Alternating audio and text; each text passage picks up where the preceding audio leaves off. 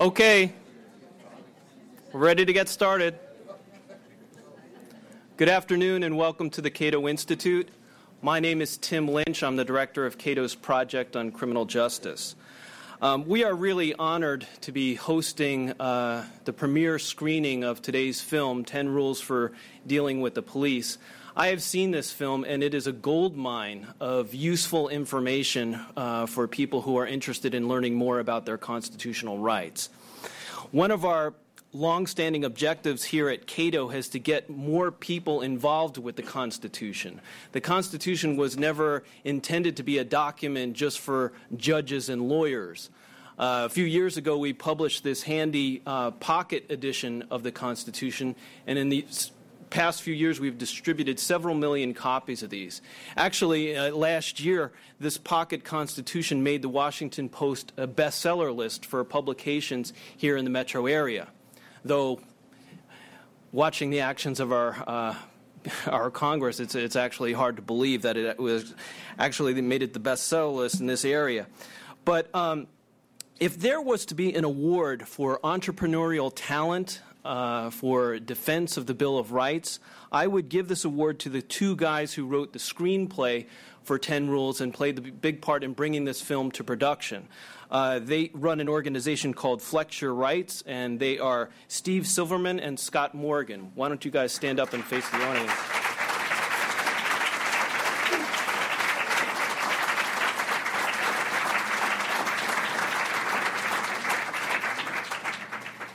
Steve Silverman is actually uh, one of the illustrious alumni of the Cato internship program many years ago.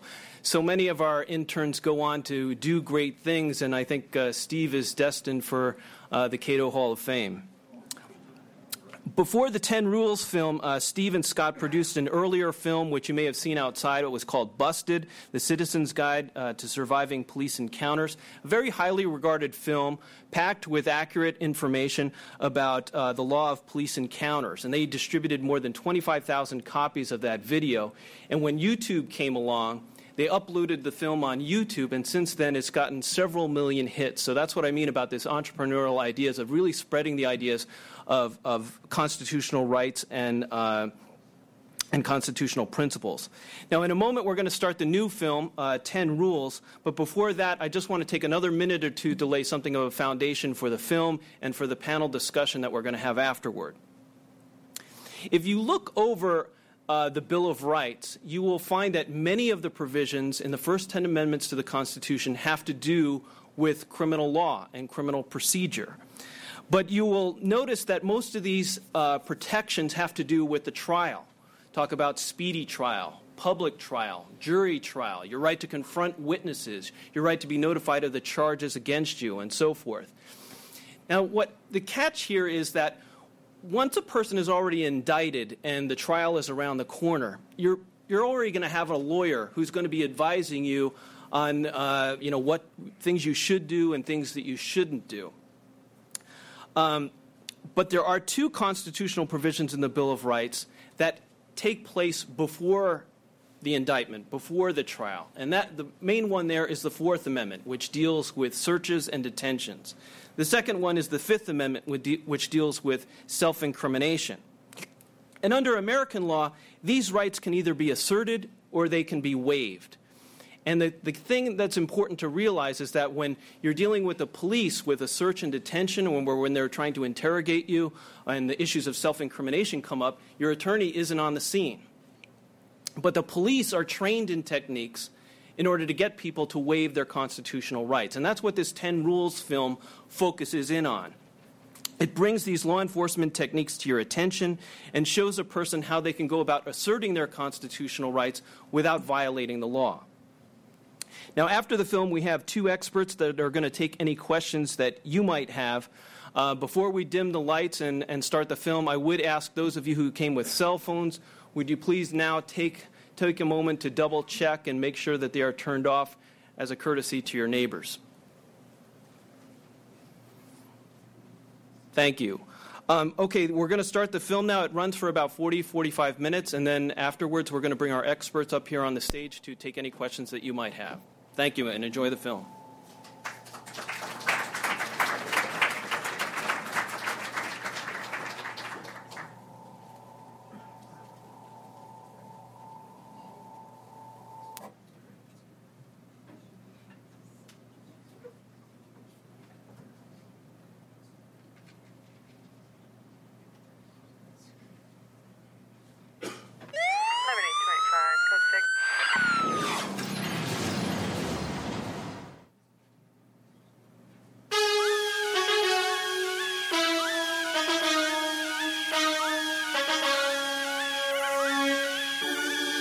Move like the city. With them skyscrapers stand. I move like the city. With the money rubber band. I move like the city. Where everything's fast. I move like the city. And car lights fly. I move like the city. With them skyscrapers stand. I move like the city. With the money rubber band. I move like the city. Where everything's fast. I move like the city. And car lights fly. Hey yo, my neighborhood is like a video set. Yeah. Cameras move slow when the street get wet. Shake 'em up, roll money down, it's a bet. Uh-huh. G's on the set, throw it up right to left. I move like the city, so the streets come with me. Back pocket whiskey, keep me all pissy. Street thoughts got the feeling like a seesaw. Up, down, back up, I need to see more. The lean so mean, the gear all clean. Left arm up, steering the machine. Eyes in the rear view, gotta keep a clear view. When that money talk, the block gonna hear you. Ride with a rider, it'll be die Every ass a movie, the script got drama. So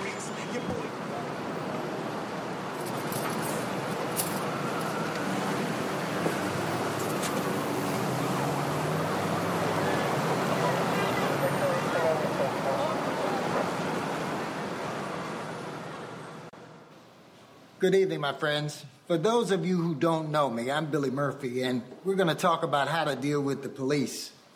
I've been a judge, but I'm best known as a criminal defense lawyer. I know how the law works, and I know that for many people, the law sometimes doesn't work. But I'm going to show you how to make the law work for you. I see how the choices my clients make have a massive impact on the outcomes of their police encounters, even if and especially if you've done nothing wrong. There are lots of good police out there doing what needs to be done. And I don't need to tell you that there are also few too many cops who don't respect the basic rights of innocent people. But you don't get to choose who you're dealing with. And even the nicest cop will use your mistakes against you. That's precisely why every citizen, every one of you, must possess the tools to confidently assert your rights if you have to. By the show of hands, who's here because either you, a friend, or a family member has been on the business end of a bad police encounter? Then you're in the right place. Who's got a story they want to share with the class? What's your story? I got hassled by Highway Patrol the other day. Tell us about that. When that money talk, the block gonna hear you. Ride with a rider, it'll be thy out. I was ready to explode. This was like the fourth time this year I've been pulled over for nothing.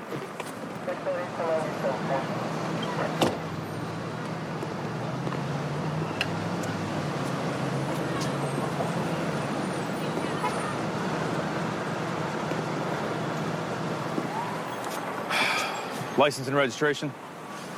Yeah, I know the drill, man. Excuse me? License? Registration. No need for the attitude there, bro. I'm looking out for your safety and everyone else's on this road. Whatever, man. Okay, step out of the vehicle for me. Turn around and up, put your man? hands in the air. Turn around and put your hands in the air. Gosh, man. Walk forward. Walk forward. Hands on the hood. Hands on the hood me? of the car. Do it. Spread your What are you doing, man? Relax. I didn't do anything. Relax. God, I didn't do anything. You got a bad attitude. Now, I pulled you over because you were swerving between lanes. That's all. Now, if you cooperate, you're going to make things a whole lot easier on yourself. Now, what that means is you got to be straight with me. You understand? Yeah. Here's the deal. You don't speak unless I ask a question. You understand? Yeah. All right. That hurts, man. That's too tight. Relax. You're fine. Now, where are you coming from? College. I'm coming home from college, man. You've been having problems with gangs moving guns down this highway. You're not packing any Tech 9s in there, are you? No, no, sir. So you don't mind if I take a look? Ah, go ahead. All right, Darren, you just relax. You don't move.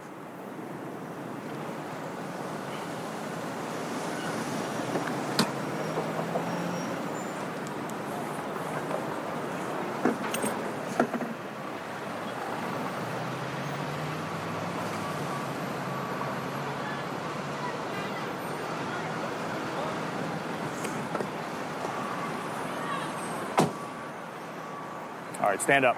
Stand up. Walk back with me. Keep walking. Keep walking. All right, have a seat. Have a seat, Darren. Now cross your legs. Cross your legs.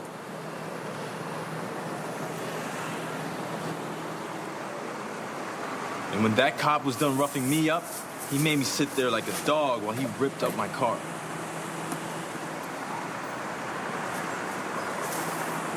I've got nothing to hide, but that's disrespectful. All right. Now sit tight.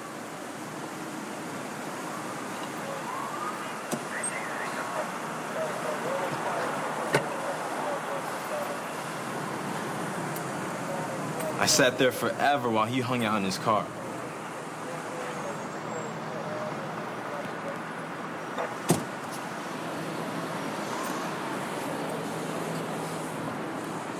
All right, Darren, stand up. Stand up. Turn around.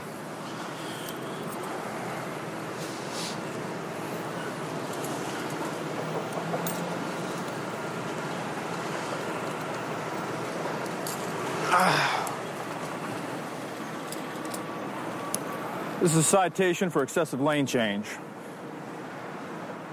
You take care of this as soon as possible. Sign that. Sign it.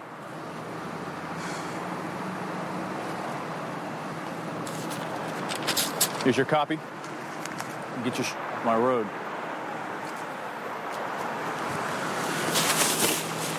That cop profiled me. It's ridiculous. I go to school. I'm not a gun trafficker. I know exactly how you feel, man. That's why we're here. It's certainly possible you were profiled, but it's practically impossible to prove that. You never know for sure what's going on in an officer's head. I hate to say it, but from what I hear, it sounds like you broke the first rule of dealing with the police.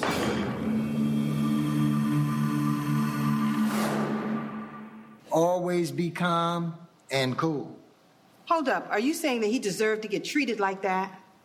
No, what I'm saying is a police encounter is absolutely the worst time and place to vent your frustrations about police.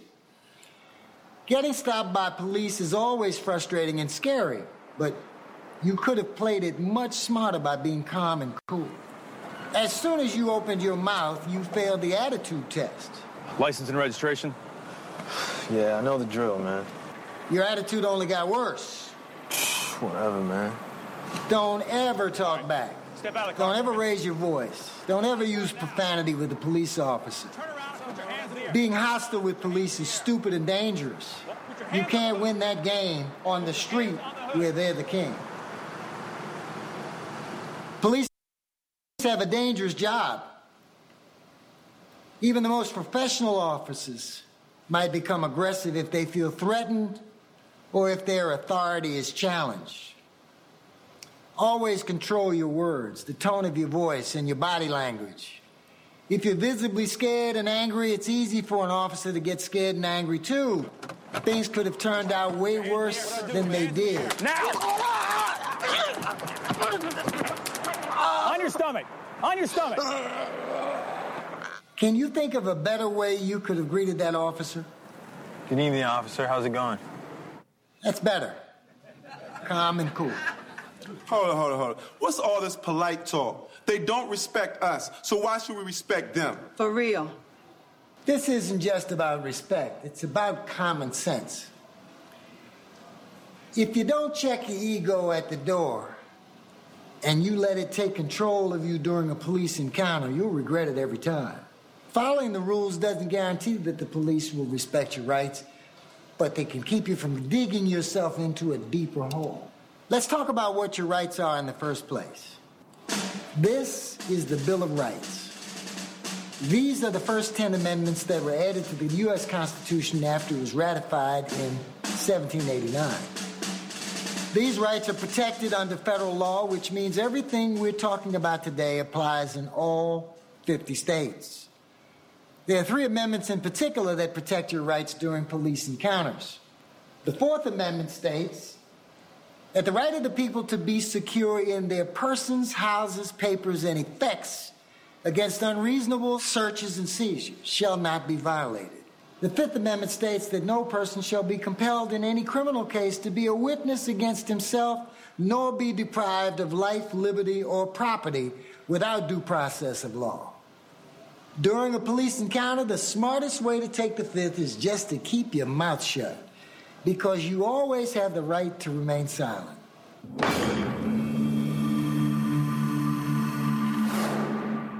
We'll talk in a minute about how this works. In all criminal prosecutions, the accused shall enjoy the right to have the assistance of counsel for his defense. So, if the police interrogate or arrest you, asking for a lawyer is a good way to assert your right to remain silent. Lawyer up. That's right. Regardless of what you have seen on TV, police don't usually have to read you your rights, even if you're arrested. So it's up to you to make sure that you understand the law and make smart choices. If police flag you down, pull over immediately, turn off your car, and place your hands on the wheel. The police like to see your hands for their own safety, so wait until they request your paperwork before reaching for it. At night, it's also a good idea to turn on the interior light so that the officer can see you're not armed. Darren, do you see any ways you could have handled yourself better? Good evening, officer. How's it going? Did you know you were swerving between lanes? No, officer. Let me see your license and registration. Sure.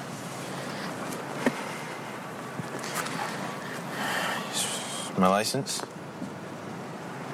Here's my registration. Now, Darren, we've had some problems with gangs moving guns down this highway. You're not packing any Tech 9s, are you? No, sir. I didn't think so. So you don't mind if I take a look, do you? Officer, I know you're just doing your job. I don't have any guns or whatever, but I don't consent to searches. Perfect. Rule number three you have the right to refuse searches. This comes directly from the Fourth Amendment.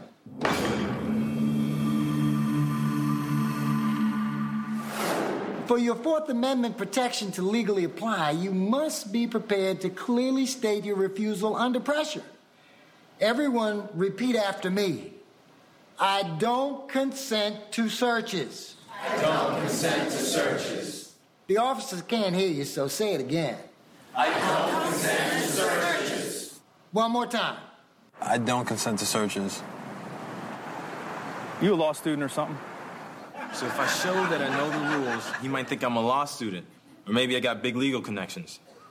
Perhaps. But don't get carried away by saying stuff like, I know my rights, ma. Get out of my face. I'm gonna sue you. Never tell the officer you know your rights. Show the officer you know your rights by asserting them calmly. You seem nervous. Is there anything in this car I need to know about? No, officer. All right. Please step out of the vehicle. Police may legally order you out of your vehicle, so you should comply. Walk back here with me. Stand right here for me. Now, you got two choices. You can make this better or worse for yourself. Now, if you cooperate, it's going to make things a lot easier on you. Beware that the police may legally lie to you, so never let false threats or promises trick you into waiving your rights.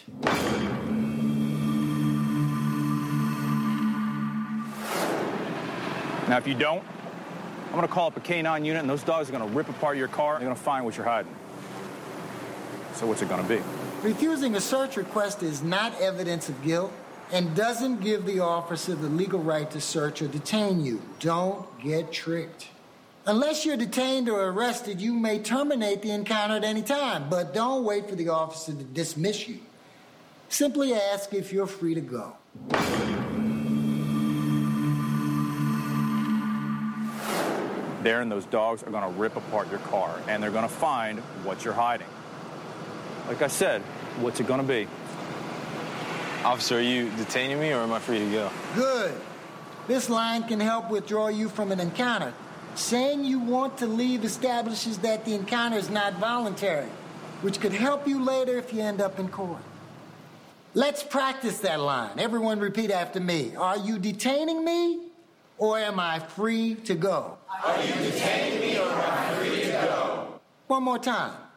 Are you detaining me or am I free to go? All right. You want to play it like that? You want to bump it up to the next level? Fine.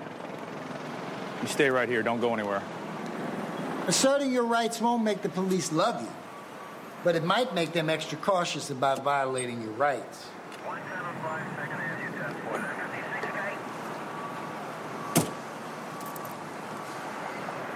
Darren, this is a citation for excessive lane changing. Take care of that as soon as possible. Thank you, officer. I understand refusing a search doesn't make me guilty, but if I'm doing nothing wrong, why don't I just let the police search me and get it done with? You have the right to let police search you. You also have the right to refuse. The choice is yours. But there are some reasons to think carefully about this. The officer isn't your butler. Searches can get real messy. If they damage anything, you might not be compensated because you agreed to the search. Besides, you never know for sure what a careless person, relative, friend, previous owner might have left in your car at some point. If the police find any illegal items after you consent to a search request, you can be arrested even if you had nothing to do with it. You have the right to Consenting to a search request automatically makes the search legal in the eyes of the law. And the Fourth Amendment doesn't require officers to tell you about your right to refuse. So if you're pulled over, don't try to figure out whether or not the officer has probable cause to legally search you. You always have the right to refuse searches. I don't consent to searches. But they're going to search us anyway. Sometimes they will, but saying no isn't just about stopping the search. It might stop the search or it might not. Cross your legs. The point is that refusing the search could help you later if you end up in court. If the police search you without consent, your lawyer can challenge that. As your attorney, I'd be much more likely to win your case if you said no to the search. If I do not consent, when are police allowed to search my car? You mentioned probable cause. What does that mean? Probable cause means police must have clear facts or evidence to believe you're involved in criminal activity. In other words, an officer's hunch without evidence of illegal activity is not enough to search or arrest you. But it doesn't take much. Most avoidable police searches happen not because police have probable cause. They happen because people get tricked or intimidated into consenting. So an expired registration isn't probable cause to search my car? No, it's not.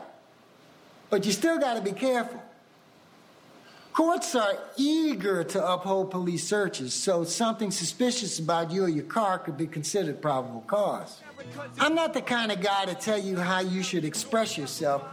Expressing yourself is one thing, but exposing yourself to police by being a public nuisance is ignorant. Everybody knows who I roll with. Rule number six don't expose yourself.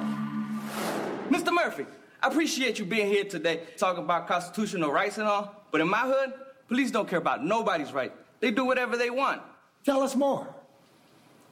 The other day, I was leaving my building on my way to work. Ajá, ahorita, yeah.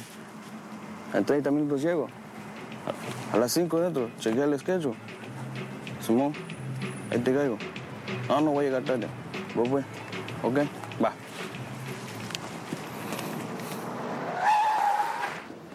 You. Let me see your hands. Put them on the car. Spread 'em. Where's the dope, man? Come on, give it up. I ain't got nothing. Let me see your pockets. Pull them out. Your ID? Got an ID here. Run that, please. Let me see your hat. Seen you coming out of there. Yeah, that's a known drug spot. It's my home. That's where I live at. You go to school? Or you working? I work at a restaurant. That's where I'm going.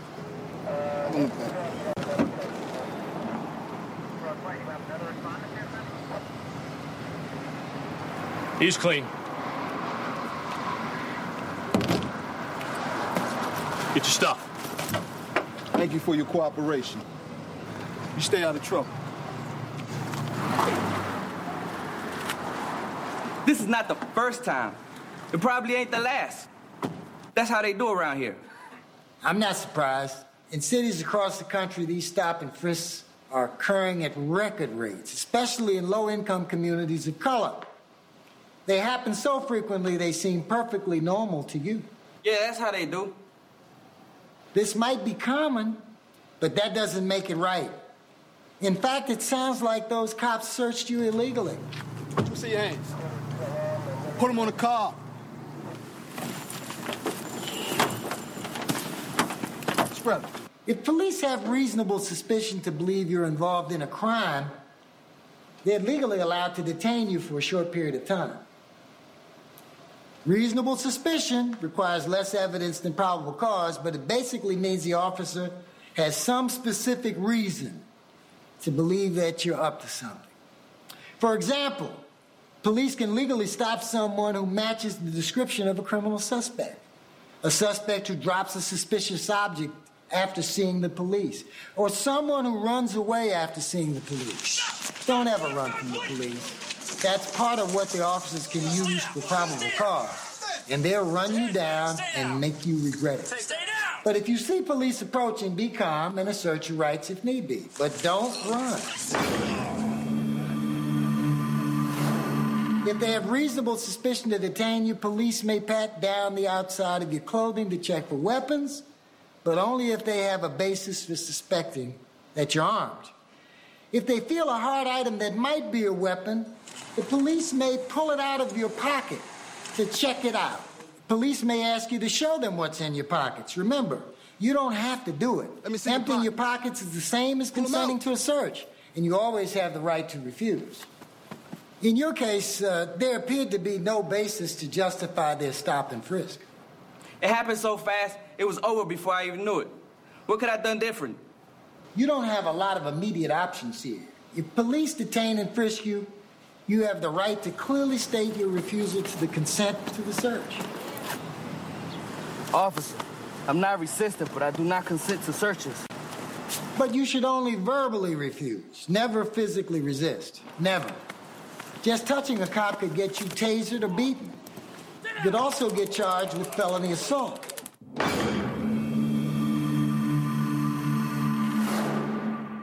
Face forward. Sometimes people get in trouble for merely standing near others holding contraband or if it is found nearby. Look what we have here. Police may try to get you to snitch on yourself or on others, but remember that police may legally lie to you, so don't get tricked into waiving your rights. Hmm. Uh, we know you bought this weed. That makes you part of a drug conspiracy. Now you give up your supplier, or else we're going to charge you as an accessory to drug trafficking. I'm going to remain silent. I'd like to see a lawyer. I'm going to remain silent. I'd like to see a lawyer. If you're being interrogated or you're under arrest, these magic words are your best legal protection. They're kind of like a legal condom. Say them with me. I'm going to remain silent. I'd like to see a lawyer. I seen you drop this, man. Just admit it's yours. It's a slap on the wrist. You make things difficult for me, and I'll charge you with possession and evidence tampering. That's a felony. Don't get tricked. You know what to say. If police pressure you to snitch, you need a lawyer. Use the magic words. Officer, I'm going to remain silent. I'd like to see a lawyer. But remember, just because you ask for a lawyer doesn't mean they have to stop questioning you. If you keep talking, your words might still be used against you, so shut your mouth until you've seen a lawyer. But when do you actually get a lawyer? That depends. If you keep your mouth shut, you might not even need one, but if you're arrested and charged with a crime, you need help. If you can't afford a lawyer, one will be appointed for you by the court. The point is that you can't talk your way out of a police interrogation without a lawyer. That's a big mistake. Almost anything you say to the police can and will be used against you in court. But what if the police try to make you sign a confession or something? Don't sign anything without a lawyer. And don't rely on the police to explain what it says. Read it for yourself. Usually, the only document that's safe to sign is a promise to appear in court. What if police come up to me just asking for ID? Hey, hold up, man. Let me see your ID. Carrying an ID is required when you're driving, but there's otherwise no law requiring you to carry an Take your ID. hat off. But in some states, police can require you to give your name.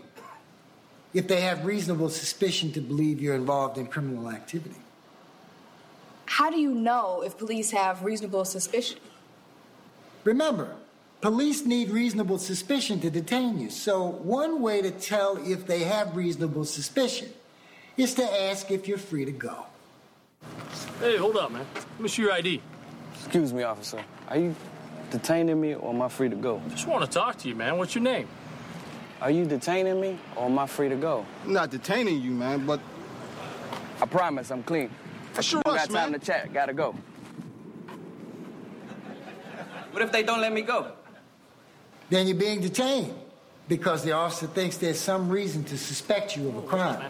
Let's see some ID. Excuse me, officer. Are you detaining me or am I free to go? Turn around, put your hands up on the wall. In that situation, you could be arrested if you refuse to reveal your identity. Technically, police can't make you identify yourself anytime they want.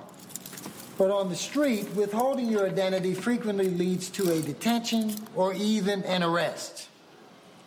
If your goal is to just get the encounter over with, then identifying yourself might be your best option. But if you're prepared to fight things out in court, you can flex your rights by refusing to cooperate with random ID requests. You say those police broke the rules searching me like that? What am I supposed to do? Call the cops on them? Listen, fighting back against police misconduct is never easy, but it gets easier if you know your rights and if you act appropriately. What do I do? File a complaint? Does anyone read those? Oh, yeah, they read them for sure. There are lots of bad cops off the streets because they get too many complaints. Cases of severe police misconduct can result in major lawsuits that change the way the police behave.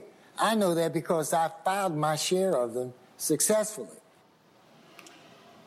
Here's what you need to know about reporting police misconduct.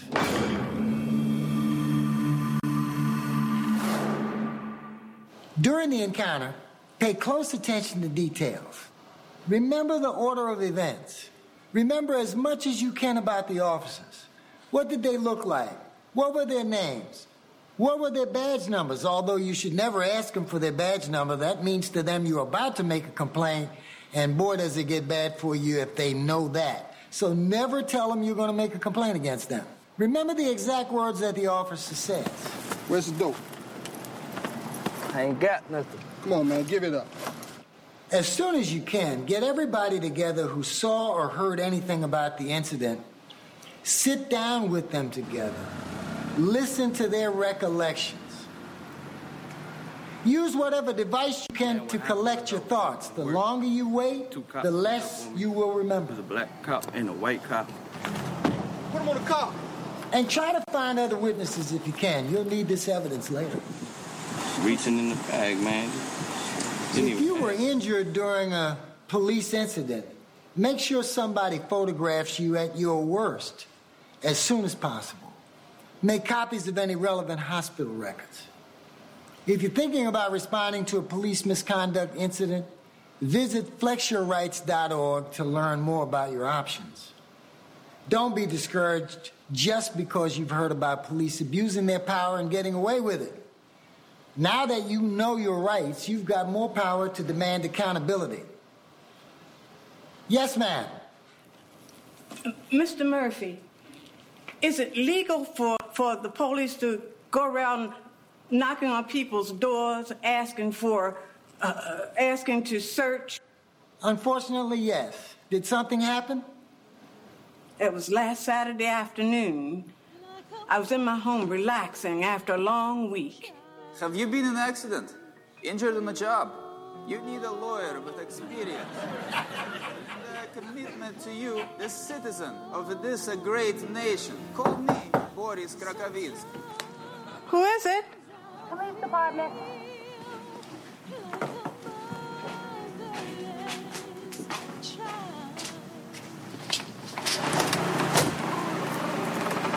Good afternoon, ma'am. I'm Officer Smith. What's your name? I'm Karen Stewart. E- everything all right? How can I help you? Miss Stewart, do you mind if we come in for a moment? One second.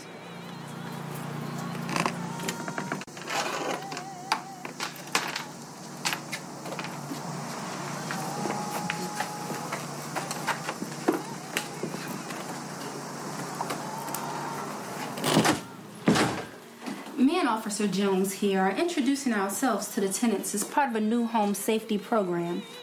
We're available if you need any help. Miss Stewart, are you here alone? Oh, yes. My granddaughter lives here too, but she's at school. I'm sure you know there's been some gang related shootings in the neighborhood. Mm-hmm. Well, we're trying to do something to get the guns off the streets, and we're asking folks to help out. Of course. How can I help? Well, if you don't mind, we'll take a quick look around to make sure there's no guns in your home you might not know about. if there are no guns in here. Go ahead. Great. Just sign this form for me, please.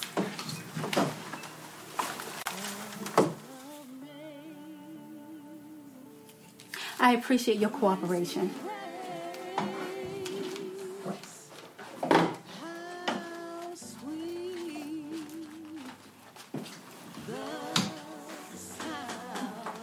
I see you have an extensive book collection. You like to read a lot? Oh, I love to read. Mm-hmm. I'm always reading something. Oh, okay. I love to read too, but between my job and my two children, I just don't have the time anymore. I understand that. So you say your granddaughter is in school? College? Yes, uh huh. She's a freshman. Oh, wonderful. That's very proud.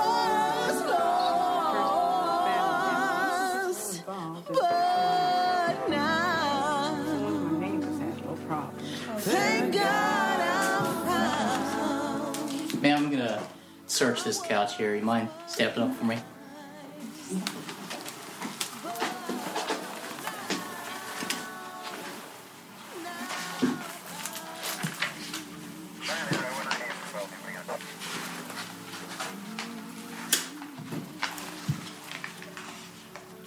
Uh oh. What's this? Can you tell me about this marijuana I just found on your couch? What's that? Don't play dumb. You know what it is. It isn't mine. I I cook for some of the children in, in the neighborhood. Somebody probably left it there by mistake. I, I, I don't know. You really ought to pay more attention to what happens in your home. Miss Stewart, I appreciate your cooperation. I hate to do this. Please put your hands behind your back. You're under arrest. Under arrest? What are you arresting me for? I, I, I, I don't know. I, I, it isn't mine. Miss Stewart, I'm taking you to the station. You can tell your story to the judge. Turn to your right. You don't have to do this. No, stop. Stop. The worst part is I live in public housing and there's a zero tolerance rule. I'm fighting the eviction order now. Did you all hear that, folks? Remember that the next time somebody tells you nobody ever gets in trouble for weed. I shouldn't have let them inside.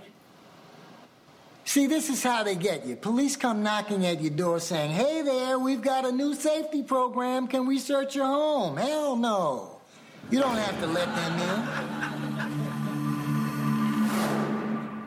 Even if the police have probable cause, the Fourth Amendment requires them to get a signed search warrant from a judge to enter and search your home.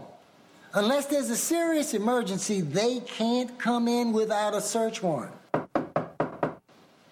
But they don't need a warrant if you invite them in.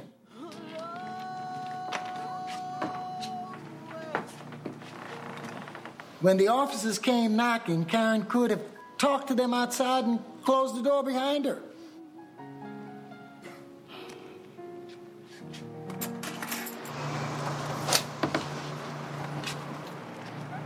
Good afternoon, officers. How can I help you? The chain lock works fine too. Who is it? Police department.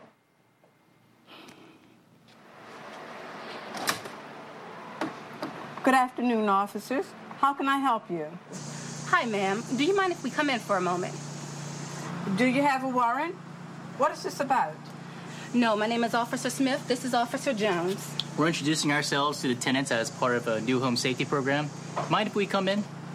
Uh, no, thank you. I can't let you in without a warrant. Again. I can't let you in without a warrant.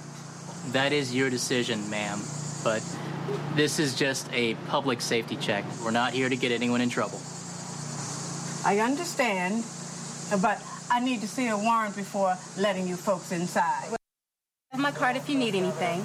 Have a nice day. Take care. We're clear. If police come to your door and you don't need their help, you may simply decline to answer the door. Because you don't have to let them in unless they have a search warrant.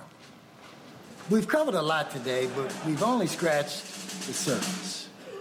If you want to learn about the 10 rules for dealing with police, contact us at the website, flexyourrights.org. Any more questions?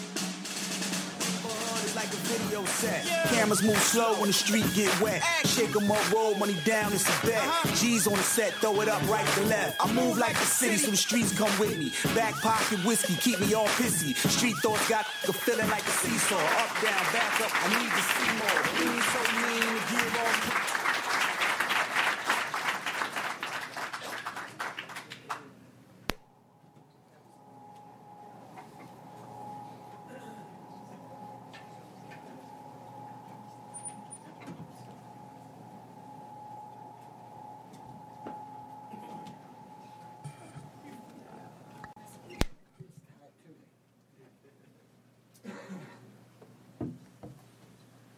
Okay, before we start the panel discussion, I, I should mention that I invited the local police chief, uh, Cathy Lanier, to uh, come down here or to send a representative to participate in the panel discussion and discuss anything they wanted to say about the film, but uh, they declined our invitation. Our first speaker, though, is a 32 year uh, law enforcement veteran uh, from the Maryland State Police. Uh, during his time on the force, he held the position of commander for the Education and Training Division and the Bureau of Drug and Criminal uh, Enforcement. But as his uh, career progressed and as the years passed, he began to question the war on drugs, and he is now working to end the war. Uh, he's recently been appointed executive director of an organization called LEAP that stands for Law Enforcement Against Prohibition, which is a terrific group of active and retired law enforcement officials who speak out against the drug war. And there was a nice profile of the organization in the Wall Street Journal just a few weeks ago talking about how, like, when a medical marijuana initiative is being discussed in a state legislature, uh, they come in to explain to the lawmakers that, you know, the sky isn't going to fall if we reform our drug laws. So, would you please welcome our first speaker, Mr. Neil Franklin?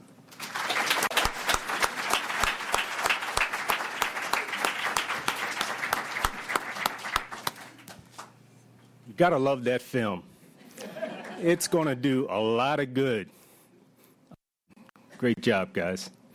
Thank you. Go ahead.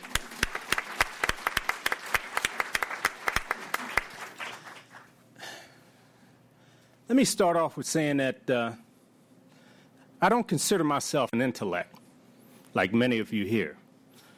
I'm straight from the streets. I'm a cop straight from the streets in the trenches. Spent most of my career in either narcotics or criminal enforcement. The Maryland State Police, then went to Baltimore City, and finished up at the MTA, Maryland Transit Administration. During that time, I had the pleasure of commanding the two largest police academies in the state of Maryland Maryland State Police and Baltimore City. And one of the things that I always talked to our instructors about at both was to ensure that we follow our oath and that we teach that. And in the law enforcement oath, we hold up our right hands and we, we swear to uphold the Constitution of the United States and of the state where we have jurisdiction. This film is going, and most people are probably thinking, what, what a great piece for our kids and, and grown ups to teach you about your rights. But I see it as a great tool for police academies. Because we in law enforcement, yes, we do have a tough and dangerous job, but we can do that job, we can do it effectively effectively by respecting your rights. Respecting your rights as afforded to you by the Constitution of this great country. I don't think I'll ever have that opportunity again because I think I'm pretty much done with law enforcement from the uniform side. But if I did, and when I get the opportunity, I will make sure that those who are still in law enforcement know that this film is available for them to use in their academies.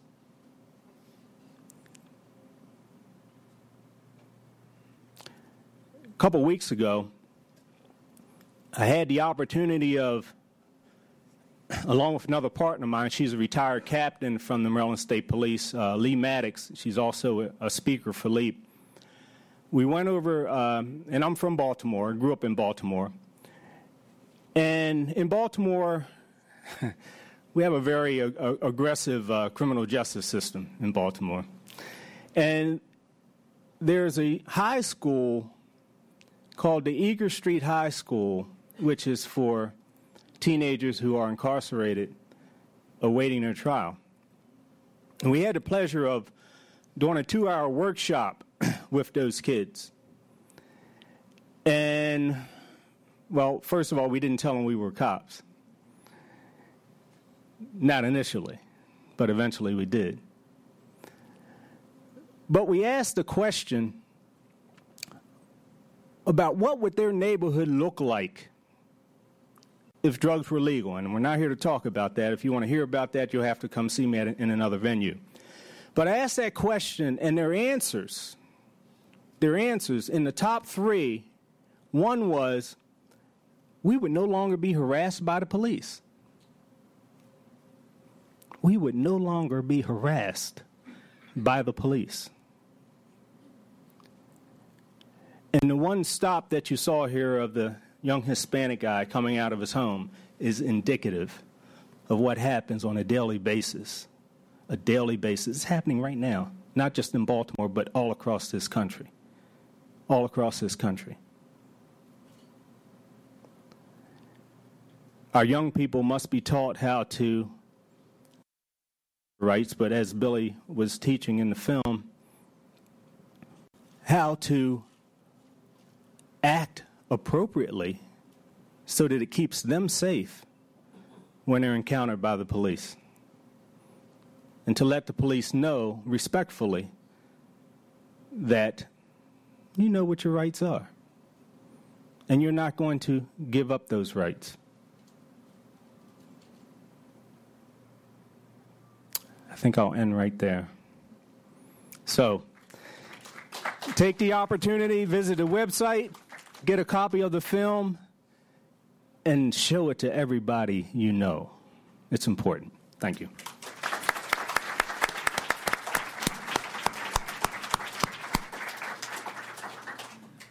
Okay, our second speaker is obviously the, the star of the uh, 10 Rules film, uh, Judge Billy Murphy. For those of you who don't know, um, Judge Murphy is one of the most sought after attorneys uh, in the state of Maryland. He's been consistently rated by his peers in the legal profession and by uh, legal publications as one of the top 10 lawyers in the state. I can't list all of his uh, achievements and accomplishments and awards. Uh, suffice it to say, he excels in just about everything that he does. Um, I think Baltimore Magazine said it best when uh, they said that Judge Murphy is scary smart. Uh, he earned his electrical engineering degree from MIT. He then turned to the law, where he earned his law degree from the University of Maryland. He's tried and won hundreds of cases, uh, mostly in the Baltimore area, but around the country as well. In 1980, he successfully ran for judge of the circuit court in Baltimore City. That's where he gets that title. He was a judge for many years, and then he uh, resigned from the bench and went back to his successful law practice. For those of you who watch HBO, you may recognize him. He got to play himself in my favorite show, which is the HBO series The Wire, where he represented the notoriously corrupt um, Clay Davis. I think he's the perfect man for 10 rules uh, because he really makes the Bill of Rights come alive. He brings it off of the pages of you know paper and shows how the Bill of Rights can make a difference in the lives of real people. So would you please welcome Judge Billy Murphy?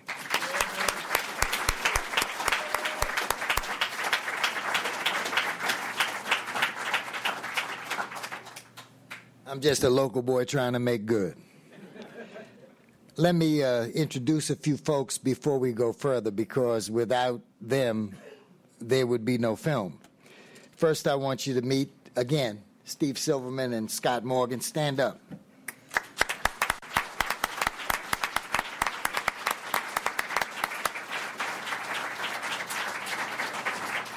These are truly two of my favorite people because the energy and commitment and integrity that they bring to this aspect of the struggle that we all share um, is amazing.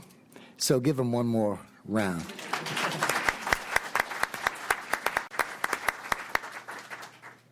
Next, I want to introduce the actors, many of whom are here today, uh, again, without whom this project would not have worked. Stand up, everybody.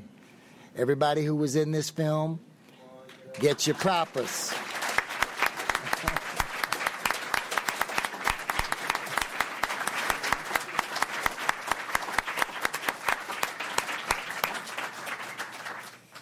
And next, I want to introduce somebody who is a very, very important part of a, an extraordinary organization called the National Association of Criminal Defense Lawyers.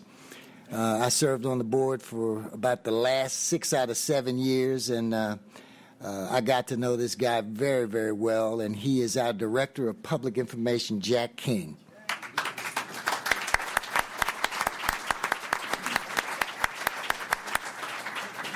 And last but not least, uh, you may notice a family resemblance here. I want to introduce you to the national spokesperson for the American Civil Liberties Union. She directs the Washington office. This is her second term. Uh, she retired for a minute to to take stock after using every ounce of her energy in the struggle for rights in this country, and uh, she uh, couldn't take being away from the struggle. And so she got back in first as a, a lobbyist, and then she uh, was invited to once again, for the second time, be the director of the Washington office of the ACLU and the national spokesperson for that great organization, my sister, Laura Murphy.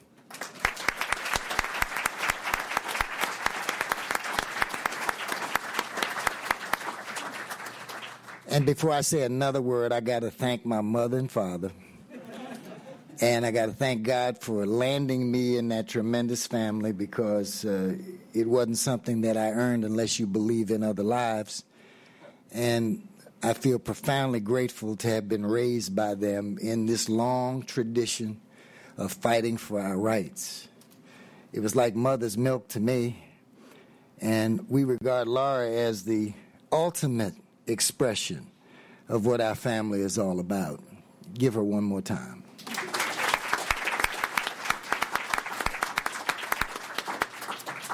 I'm going to tell you a little story about what this struggle is all about.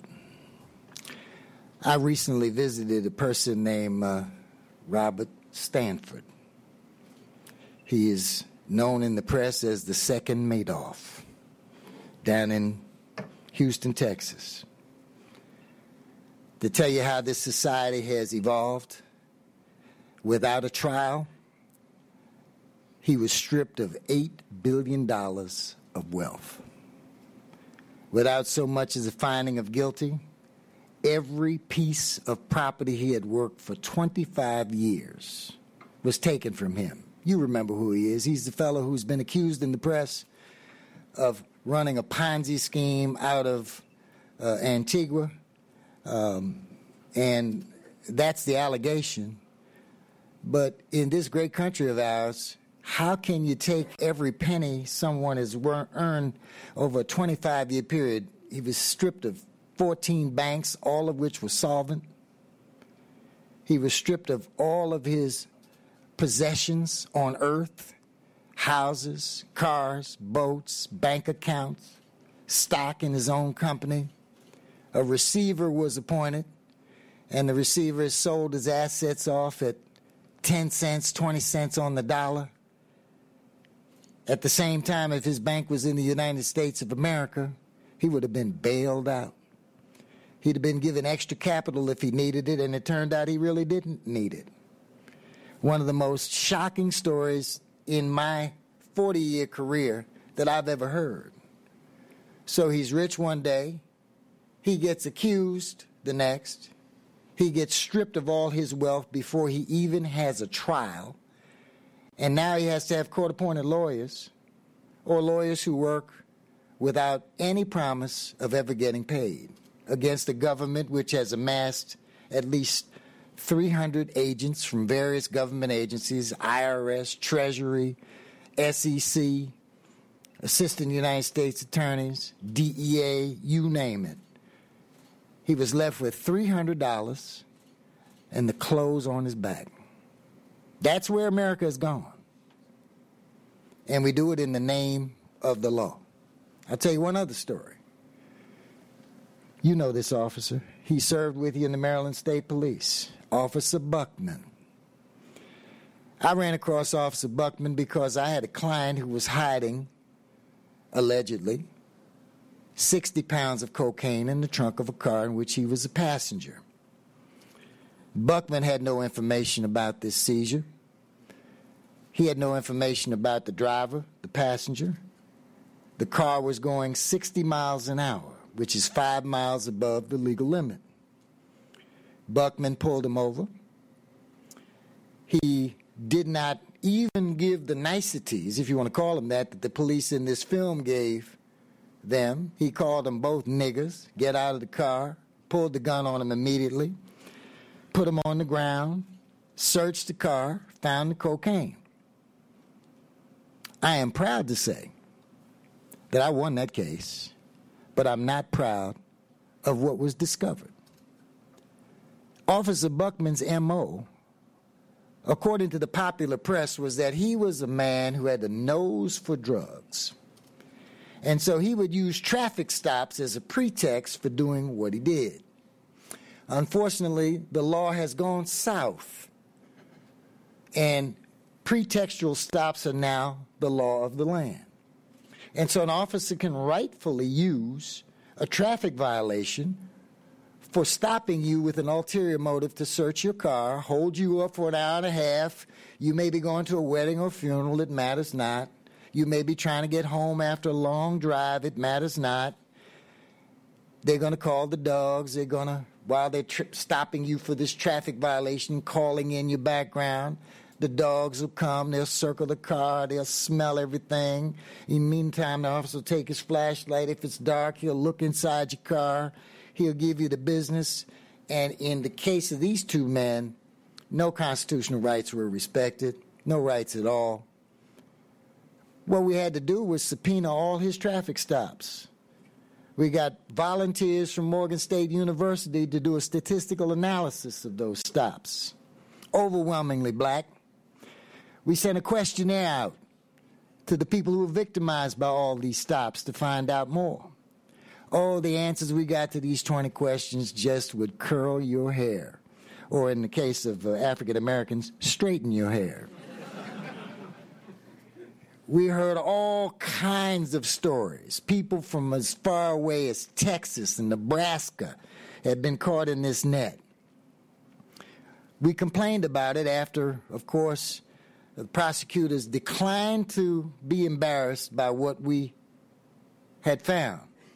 So the prosecutor in Cecil County, which is the border in Maryland between Delaware and Maryland, dropped the charges because they wanted to protect Officer Buckman.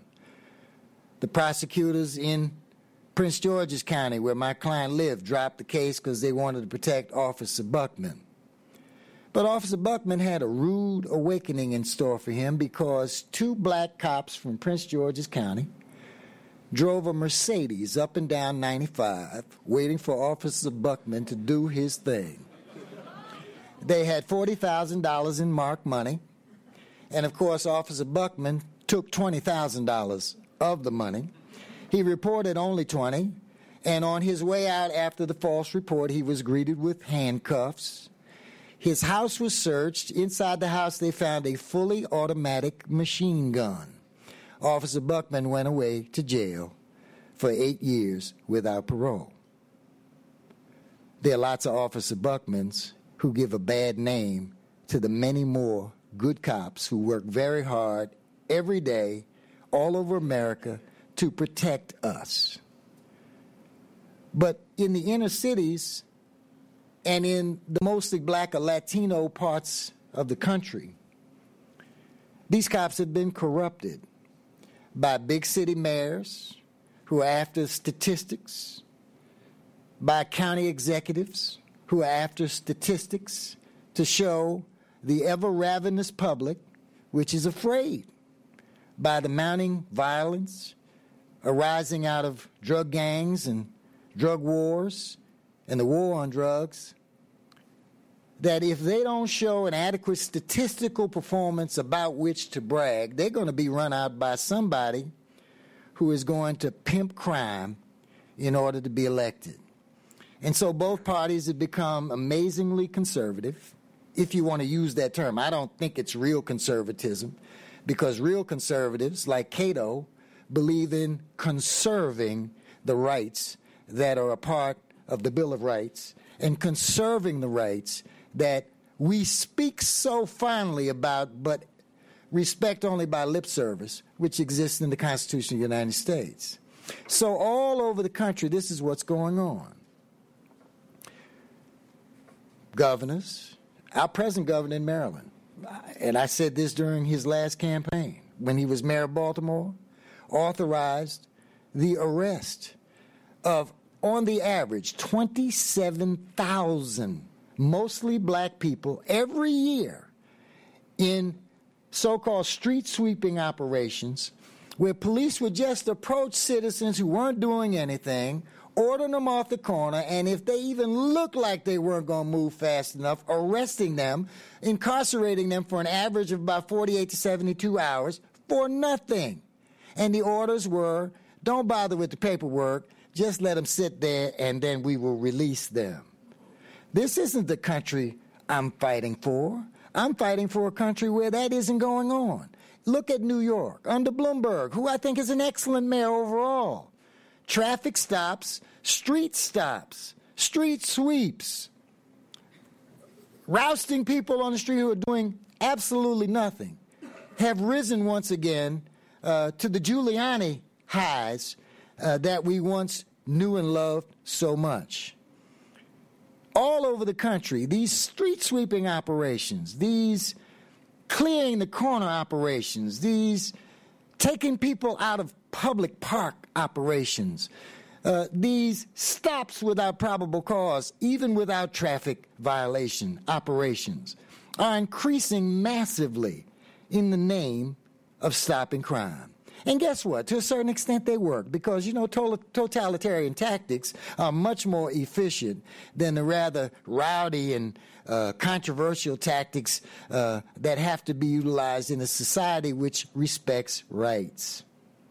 We don't have the most efficient system. It was designed not to be efficient because it was designed to protect us first and foremost from government. I have a lot in common with Cato. I don't trust the government. How can any black American, given the long history of this country legalizing slavery, then legalizing apartheid for hundreds of years, trust any government? If it can happen here, in the midst of lofty words and principles that are espoused for white men, if it can oppress women if it can happen here, if it can oppress uh, uh, political dissidents, if it can oppress now Muslims, if it can oppress uh, anyone it chooses to target, this is not the special country that it ought to be. We have a lot of work to do. I love America. I'm not going to move. I'm not going to become an expat in protest. I'm going to stay here and flex my rights. Amen.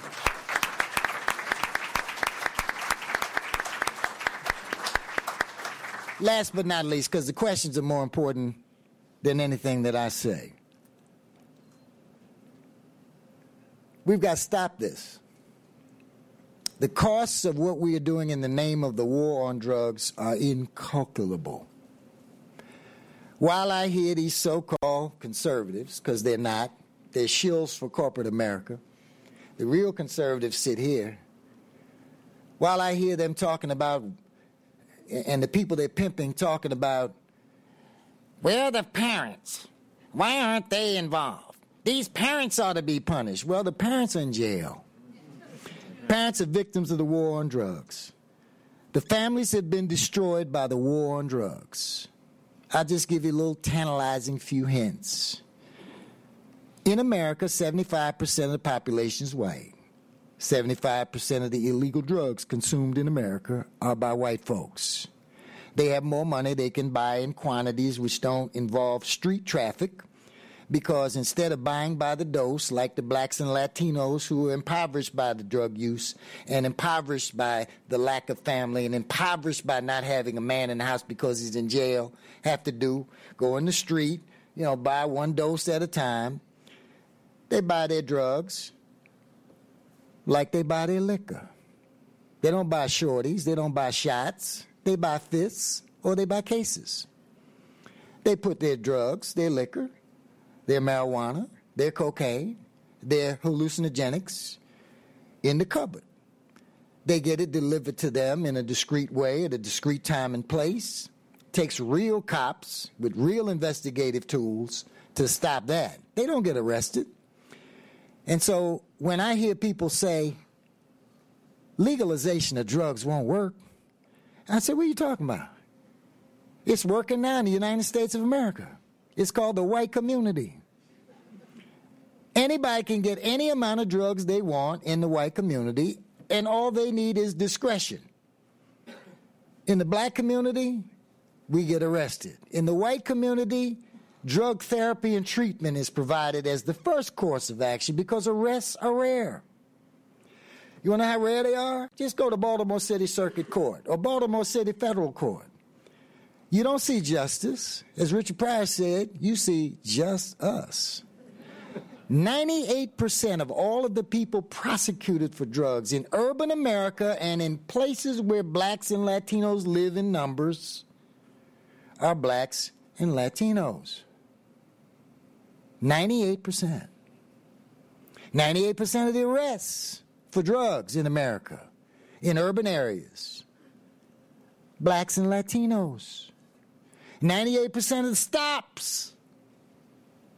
And these are not exaggerated numbers, and they can be verified in Washington, D.C., for example, just by making a quick trip over to the Superior Court or to the federal court, where you'll wait a long time before you see a white man or a white woman being prosecuted for drugs. We've got to stop this nonsense. If drugs are already legal in the white community, if the alcohol model of therapeutic intervention is already working in the white community, if it's the approach of choice in the white community, let's make it official. Let's make it legal. Let's stop all of this senseless and increasing incarceration of blacks and browns at the expense of their families and children, at the expense of their productive years as American citizens who can help us compete in world markets, at the expense of the educational system which crumbles because they're no longer around coming from healthy families with a mother and father Let's make it official. Let's legalize drugs across the board. Let's isolate drugs as a medical problem, which will be solved by education. Let's free up all these law enforcement dollars. I listen to my Republican friends talking about not wanting to spend $5,000 for Head Start per child, 5000 per Negro. This is what we say. And they're willing to spend 50,000 a year, upwards close to 60,000 a year per Negro and per Latino on the back end after they've been made to suffer in a society which no longer really cares about them or their families. And so we gladly listen to that judge hit that gavel saying life imprisonment without realizing that it's about a million and a half dollars that just changed hands from the citizen to the criminal justice system. When are we going to wake up? It's racist to the core. It's a continuation of what we've always been doing to black people and now to browns. It's killing you because you're paying for it. It's killing you because you can no longer enjoy city life. It's killing you because you have been made to pay private school tuitions and flee public education, of which I'm a proud product. Because the whole system, the core of our cities and counties, just falling into decay and neglect. And what's the approach from government? Fear. Oh, the government is a fearmonger. Anger. Oh, the government is glad to absorb your anger and use it as a campaign platform. Distrust, because in these communities where rights should be respected, nobody trusts the police, and you can see from the film why. They have a legal right to lie to you, and they don't even care anymore. They just need to get those statistics that are being pressured out of them by their commissioner, who in turn is being pressured by that mayor or that governor. So I ask you, please reconsider whether or not we should legalize drugs. Start debating it. Those of you who are not yet convinced, make it your business to learn both sides of the argument. Make it your business to look at one of the worst things happening into America, one of the worst artifacts of slavery and apartheid, segregation we used to call it, that still exists. One of the greatest robbers of productivity, one of the biggest drains on your pocketbook, one of the biggest reasons for the Constitution being distorted to the point where it is barely recognizable. It's all about niggers. We got the sentencing guidelines because of niggers. We're getting mandatory minimum sentences increased because of niggers.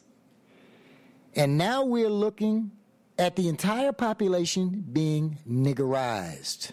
Because once those sentences go up, they rarely go down.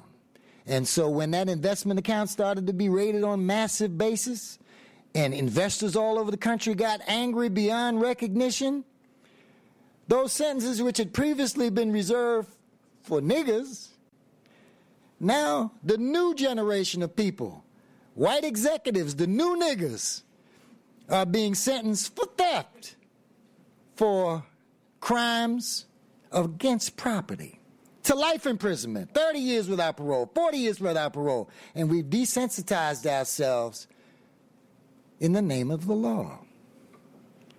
I could go on, but I won't. I promise. But that's my story, and I'm sticking to it. Thank you very much.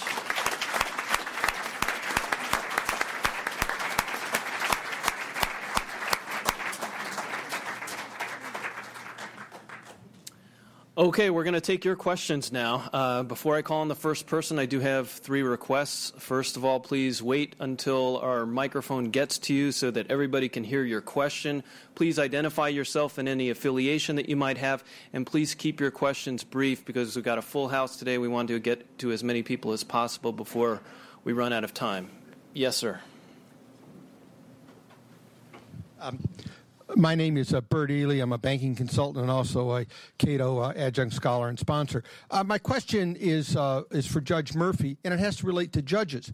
What changes, uh, good or bad, have you uh, over your career in terms of how judges are responding, particularly in, the, in initial court appearances, to um, arrestees coming in and complaining about uh, police uh, uh, mistreatment in the terms in which they were arrested. Are they uh, are the are the judges more sensitive to rights now, or have they become desensitized?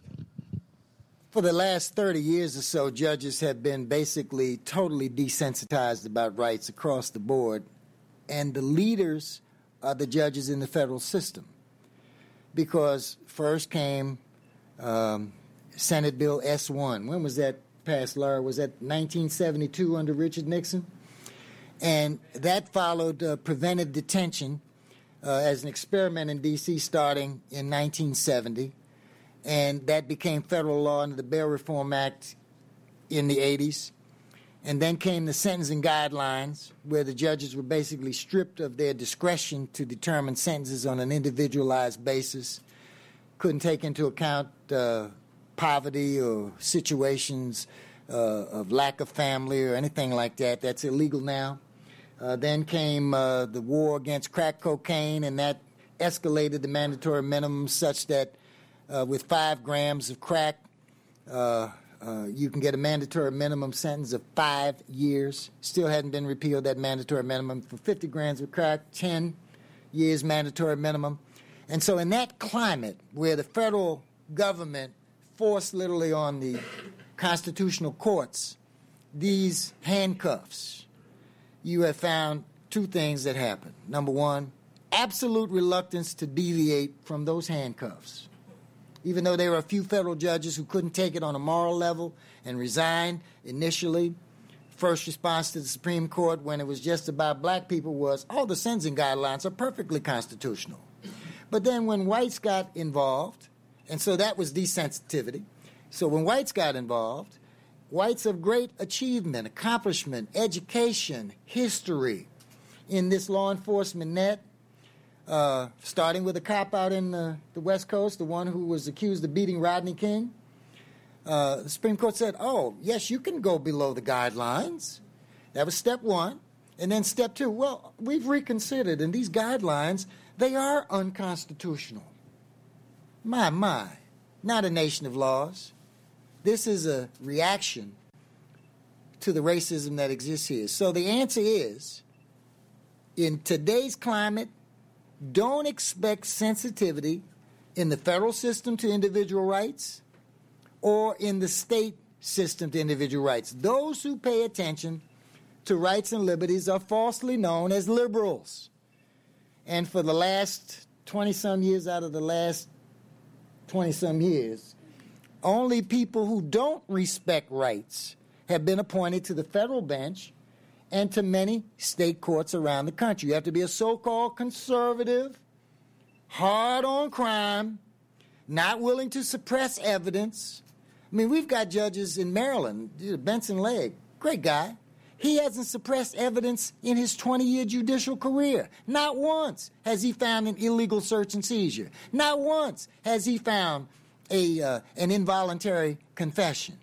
And I say his name because I know what I'm talking about, and I would invite him to come and tell you how this great coincidence occurred. so, so that's the state of the judiciary. It's appalling.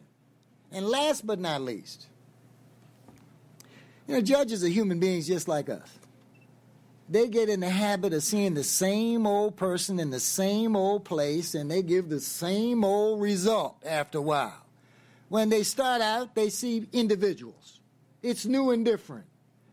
But when they see case after case after case, they get used to it.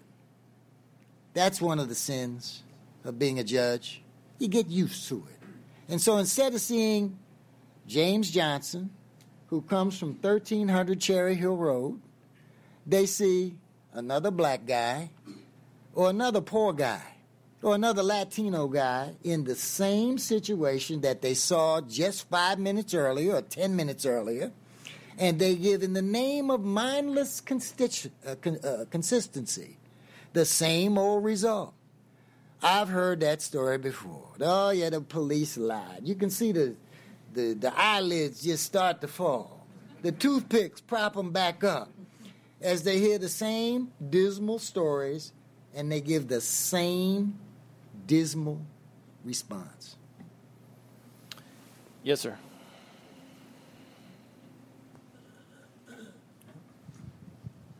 Pereira, formerly from Amnesty International. I have just two questions. One is could the police use the pretext that the tags are outdated and uh, search your car? That's number one. The second one is what chance or what prospects I have of telling the police if I'm stopped, let me get a tape recorder and let's check with your questions and answers, or let me write down your questions and I'll write down my answers as well. What chance do I have for that?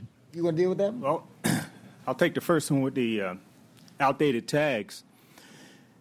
It's definitely uh, reason to stop you.